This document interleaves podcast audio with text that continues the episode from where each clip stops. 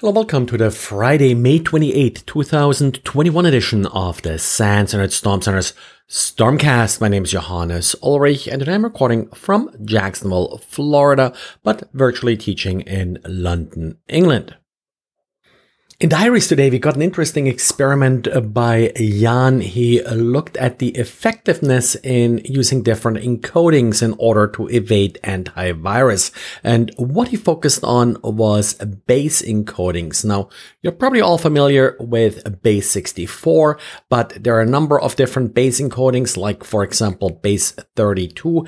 What they all have in common is that they essentially map all byte values from 0 to 255 into a more limited character set, like 64 characters for base 64. As a sample, Jan took a Metasploit payload, which of course should be well detected, and it was well detected, uh, if not obfuscated, and he then compiled it for 32 and for 64 bits.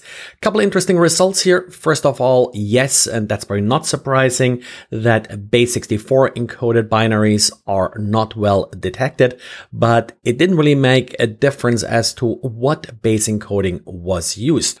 What probably was more surprising than base 64 encoding not being detected well was that 64-bit uh, binaries were detected uh, much less than 32-bit binaries, regardless the encoding. With 64-bit CPUs and operating systems now pretty much being the default all over, a lot of malware, of course, is also compiled for 64-bit, and you would expect anti-malware tools to do a bit better than what they are doing here according to Jan's experiment. Never mind, of course, that this is only going to become worse as we do have sort of a diversification of architectures with ARM, of course, also becoming more and more popular, in particular on the mobile side.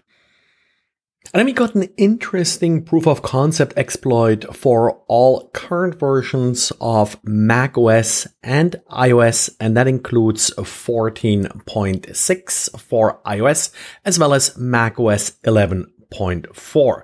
The problem here is a vulnerability in WebKit. Of course, WebKit is uh, the basic foundation of Safari, the web browser, and WebKit is an open source library that's also used by other tools, not just by Apple. And apparently a vulnerability was fixed in WebKit a couple months ago, but so far hasn't really made it into any of the current releases of iOS or macOS. The patch, that is, has not been included, which uh, means that uh, these operating systems and, well, Safari running on these operating systems remains vulnerable to a remote code execution vulnerability. The problem being exploited here is a type confusion vulnerability in the audio worklet API. Now, uh, proof of concept, like I said, was published as part of the blog post, but it's not fully functional in that it doesn't include a bypass for the pointer authentication codes or PACs that are used uh, to prevent exploits like this from executing. But according to the blog post, it should be possible uh, to create an exploit that does bypass PACs. And Snyk has an interesting blog post showing some vulnerabilities in Visual Studio Code extensions. Visual Studio Code, of course, uh, being Microsoft's uh, cross-platform editor or IDE has become increasingly popular among developers. And of course, being able to install various extensions is one of the selling points here. But with extensions comes untrusted code that you are including in your development environment. And while there is some increasing awareness about uh, not including random libraries or at least accounting for what libraries you're including in your projects. The same should be true for extensions and any other developer tools that you're using, in particular with developers often being targeted. In the blog post, Snyk really just uh, tries to foster more awareness of the problem and shows a couple of examples of vulnerable extensions that are popular and uh, currently uh, being uh, used.